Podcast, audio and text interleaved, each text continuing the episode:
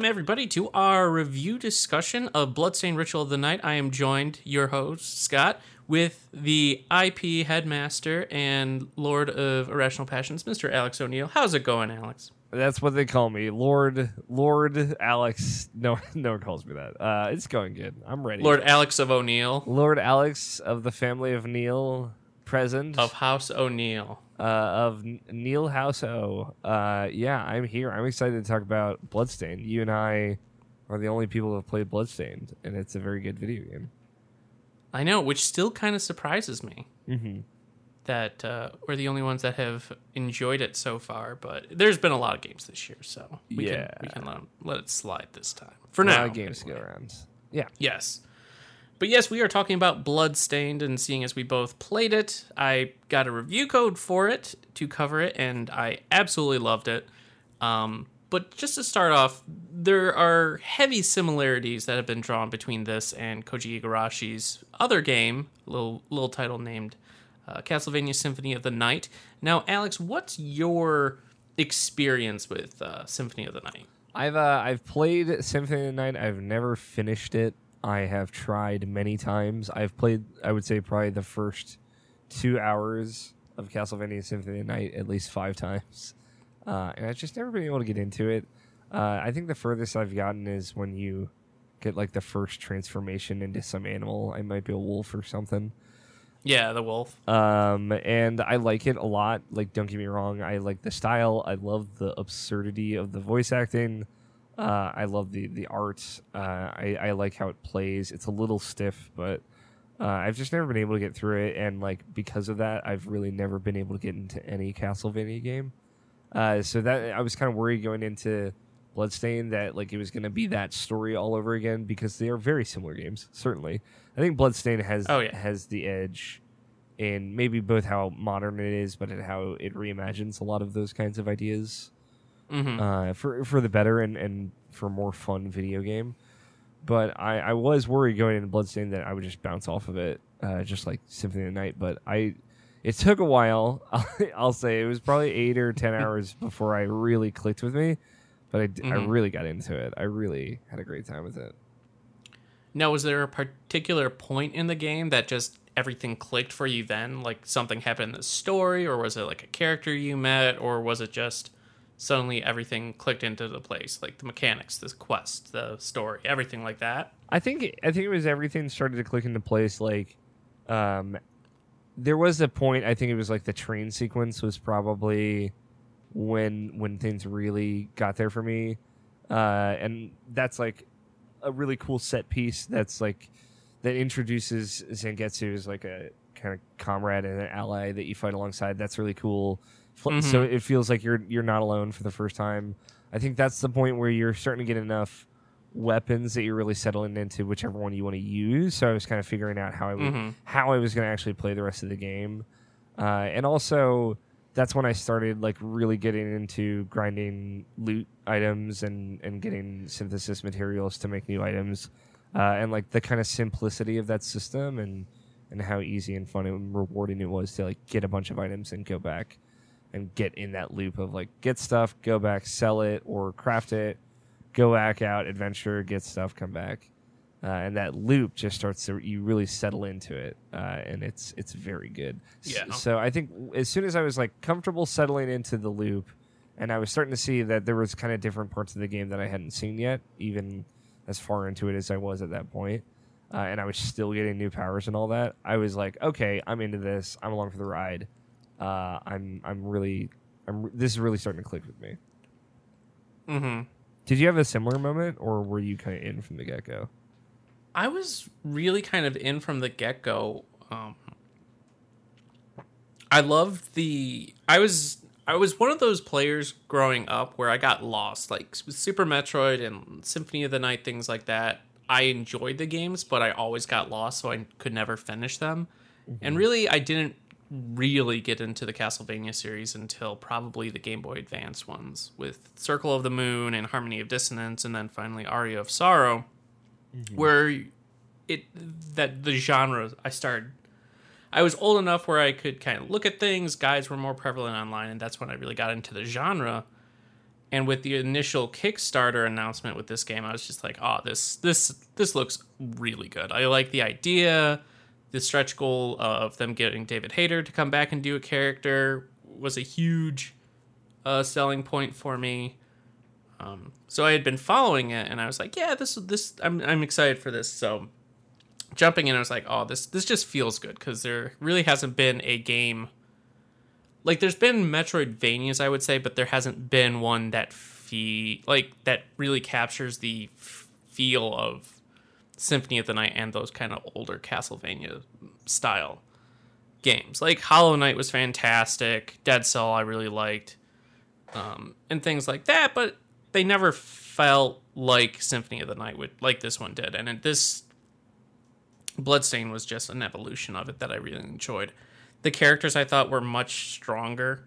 Um, like I, I just fell in love with uh, Miriam. I really liked Zangetsu being voiced by David Hayter, um, Gebel and Johannes. Uh, um, can I just say Johannes has giant feet? Did you yeah, notice that? Yeah, he does. I totally did notice this.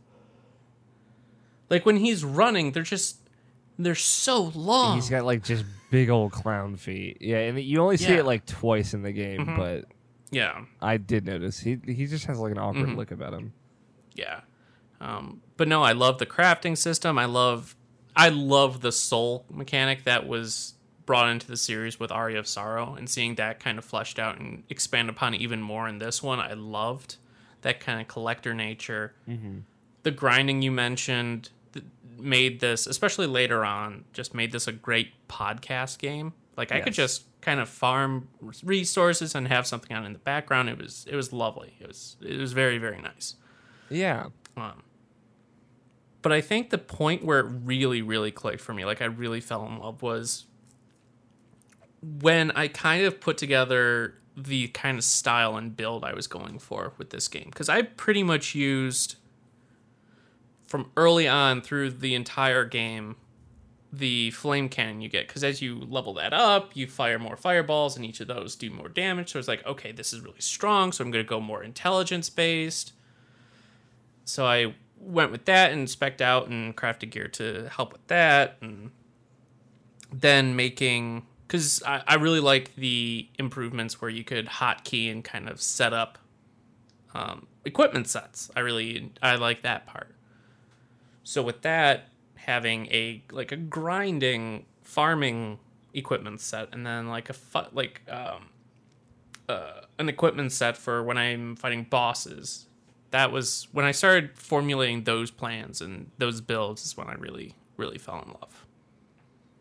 yeah. I uh I think that loop is the core of this game for me. The the kind of Mhm. going grinding and getting stuff, and then coming back to either craft it or, or sell it or whatever. You know, re- restock your potions. Like, okay, I got to the the fast travel point uh, in this area, so now finally I can kind of get back, regroup, and then start branching off to explore. Like, it's a big part of this game. It's just so gosh dang Mhm. big. You know, this game this game's enormous. Oh yeah, Uh, it really is. and I love that. Like it was one of my favorite parts about Hollow Knight was how it felt like a gift that keeps on giving, right? Just just when you think you're getting anywhere near the end, even though it doesn't make any sense narratively, it just like keeps unfurling these new layers and these new areas. Like um I think we might have talked about it before, but like deep in the game there's like this kind of Eastern Japanese inspired area that shows up. Yeah, the ninja world just out of nowhere. It's just like oh, okay, like this is- 25 this is hours into different. the game it's like you're in this totally new Mhm. place that looks completely different and then like in the end game you get to places like uh, the giant world where everybody's really huge uh, and you're really small uh, so I, I don't know they they never failed to introduce something that was like really cool and really unexpected as far as like traversing the world too and it encourages you also like not not only to to kind of find your build but also to experiment to try out the different uh, crystals and shards that you could get from the different monsters how they would help you in certain areas or buff you in the ways that you need uh, or if you want to go more magic build or if you want to go more uh, physical build. Uh, it, it gives you a great kind of sense of gradually exploring and gradually getting stronger and Mhm. gradually getting more and more options uh, and utility in the world. I agree. It's I loved how varied the environments were. Um, you really did get a lot of different environments. For I think this is all supposed to be in a single castle, very Castlevania esque.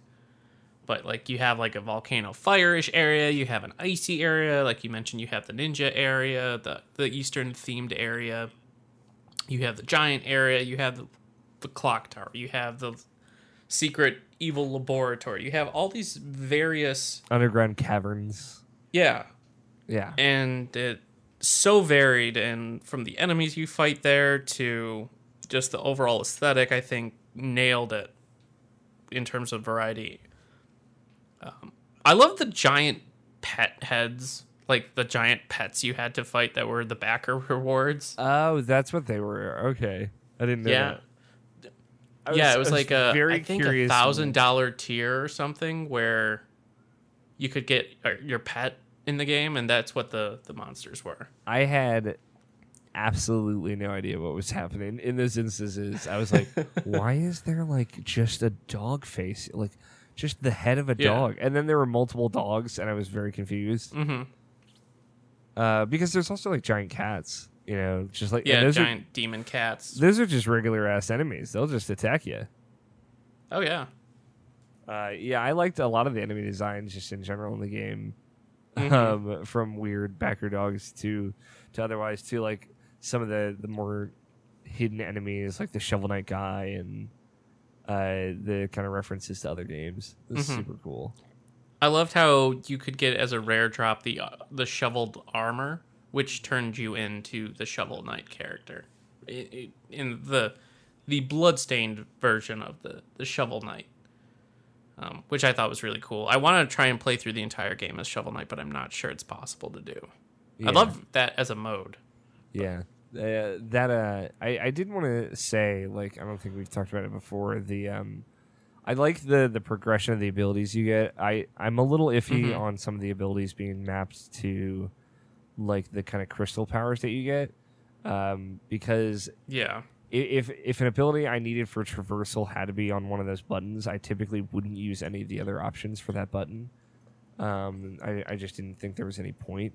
Um, hmm so so that was weird. So I, I didn't experiment as much with some of those magic attacks as as you would normally. Like that flame cannon one that you get near the beginning, I didn't really use because at some point you get like this laser beam that you can travel on, like this beam of light, hmm and that's what I use there for the rest of the game. Um, Does that does that shard do damage? uh, it does a little bit of damage Okay. if you go through the enemy. Yeah. Um, okay. But I one of the the last abilities in the game, and I don't know if we should even talk about it here, but I, I do really want to talk about it. Um, so I guess if you don't want to know, uh, you can stop here. Obviously, we've talked a lot about it. It's very good. You should play it.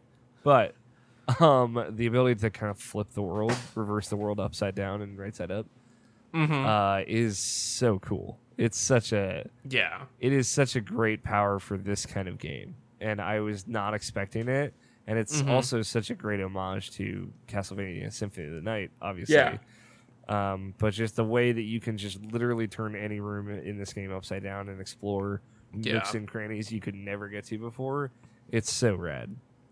that's the thing that impressed me most about that shard and ability is that it it you aren't limited where you can do it.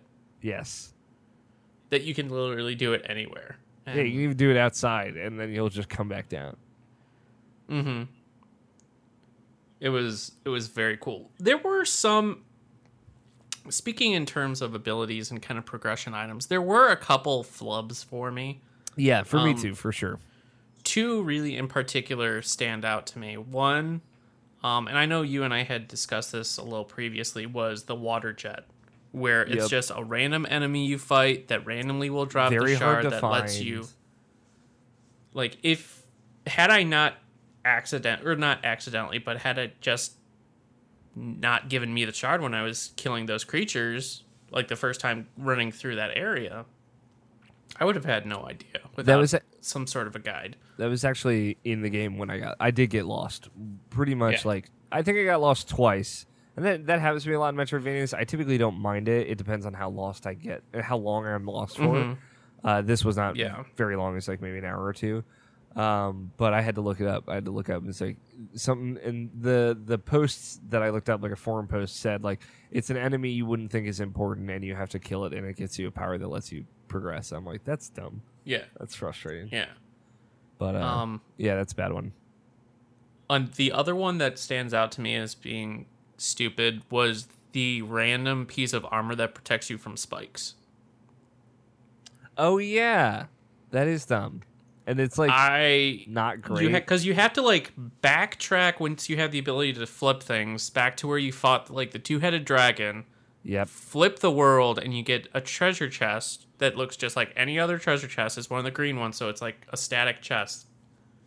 And then you get the thorn armor or whatever it's called that protects you from thorns that lets you progress. And it's like, what? Yeah, I'm with you on that one. That one was was funky, and it's the only like, like- item based one that you have to get. So Yeah, and that's the thing. It's like the entire because that's one of the last item progression items you get, and it's like this entire time, twenty or so hours of playing this game, items are just you know to make yourself stronger or take less damage, and suddenly you're throwing, oh yeah, you need this to progress. yeah, it's, like, weird. What? It doesn't feel good. I, I no, it didn't. It felt shoehorned in almost. Mhm. Um, like I feel like that could have easily been like have a giant rock monster like a rock golem as like a mini boss.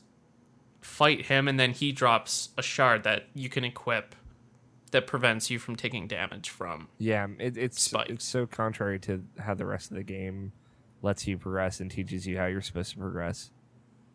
I'm with you on that.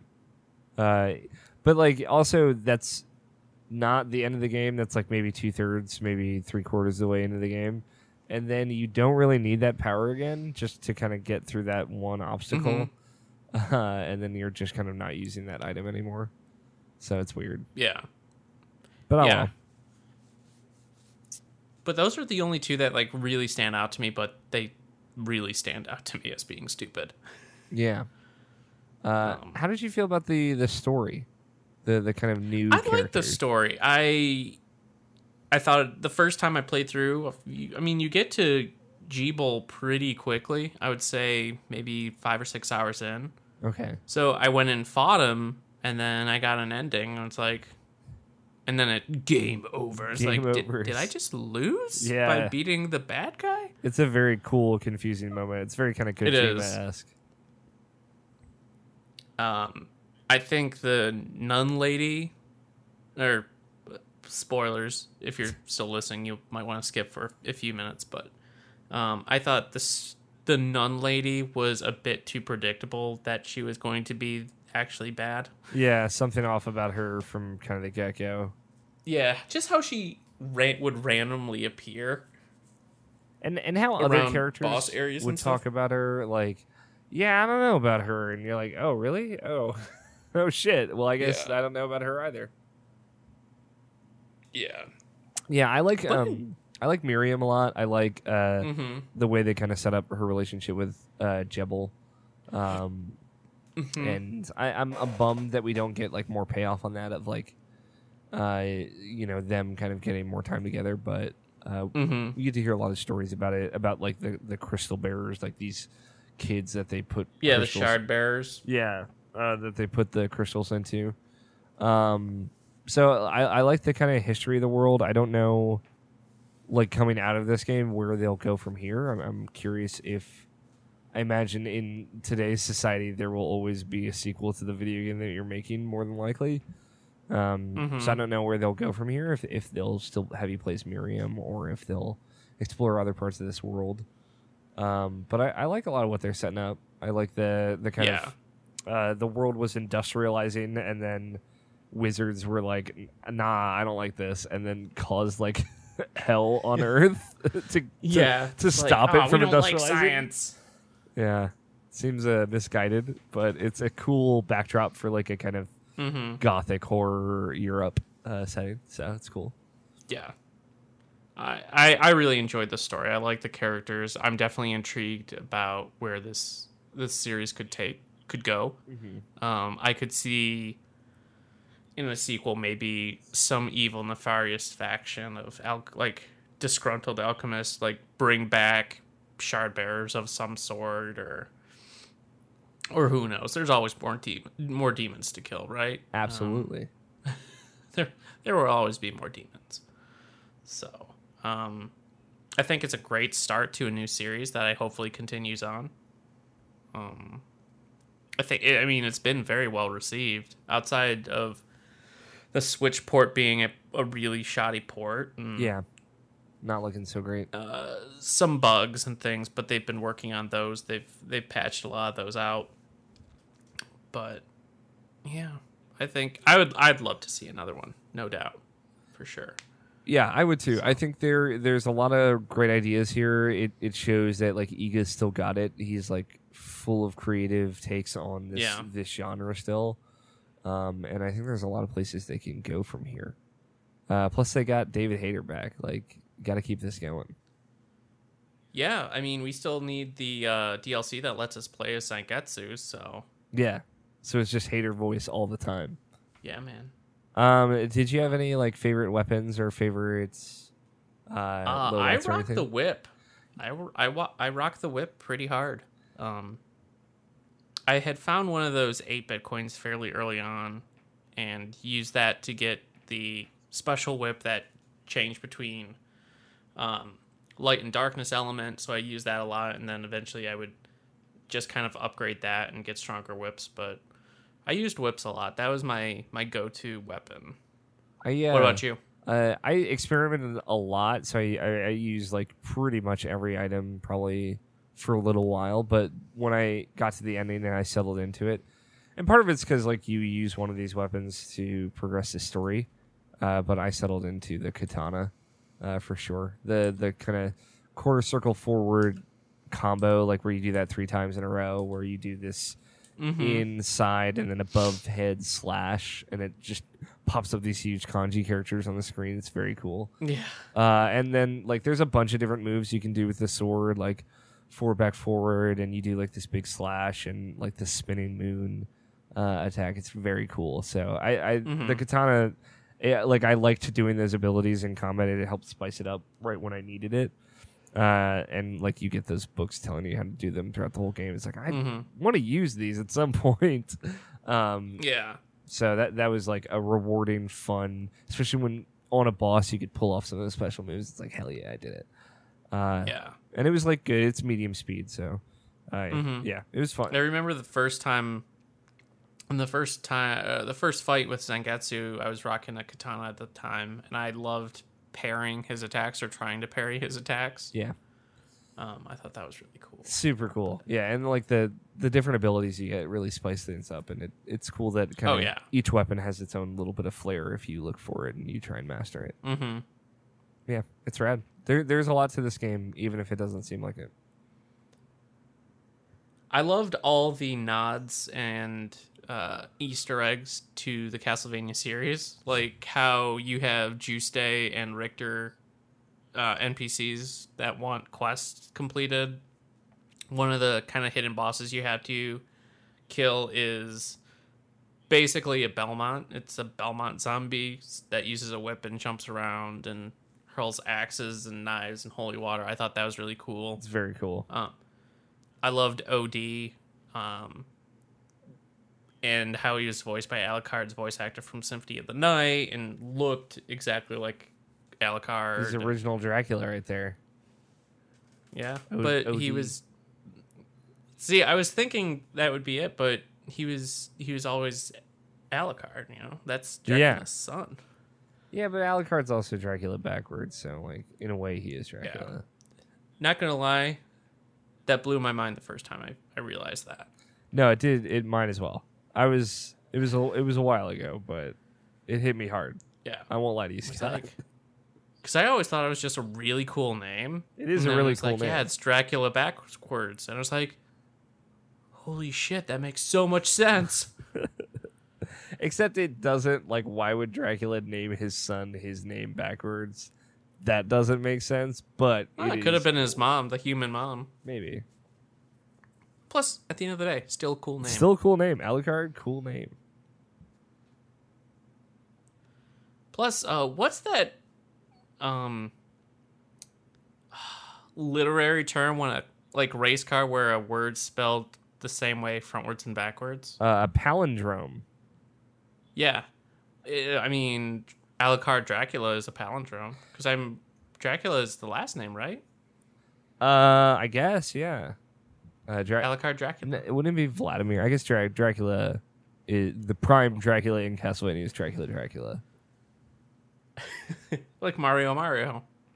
Yeah, Alucard Alucard. Um, that's uh, I, th- I think that's all I got for Bloodstains. Dracula Dracula is all I've got for Bloodstains. What would you like to see added to uh, Bloodstained? Uh, I li- I would love to play as Gebel Jebel. Uh, I think that would be really cool. Some kind of story with Gebel would be rad. Uh, as I know, there's like a lot of references to Curse of the Moon in this. I don't. I never played Curse of the Moon, but I think uh, Gebel might be in that. It's pretty good. It's pretty damn good. I Yeah. I, I recommend it. I, I don't love old school style Castlevania, so I don't know if it would click with me, but maybe I'll give it a shot. Yeah. I just want because there's I think they're supposed to be adding like multiplayer or something. So I want to see how that goes, and then I just want more. I would love like a DLC or like a new mode that does flip the castle or is something crazy like that. Yeah, I like the boss rush, but I've kind of I'm kind of overpowered for all those difficulties. So it's like okay, that was cool. Um, I want to play as Zangetsu, more characters, get those in. more characters for sure. A randomizer Yeah, mode it's just just- for you, Scott. That would be awesome. I know. Dream come true. So good. They already have a speedrunner mode. Have a randomizer mode. Do it. Do it for Scott. Do it, cowards. Uh, that's it. That's Bloodstained. Play it if you haven't played it If already. you had to, yeah. If you had to give it a score, what would you give it? uh, I think uh, last time you asked me about that, um, I would have said a nine. I think I would probably Mhm. uh, eight point five to nine range is probably what I would settle on if I was going to score it on the irrational passion scale. I think it's great. I, Mhm. I ended up really falling for it by the end. Uh, it's one of my favorite games from the year for sure. Will it Mhm. still be in my top five by the end of the year? Uh, I hope so. I think it might. Um, it depends. We got a lot of crazy games coming out this year.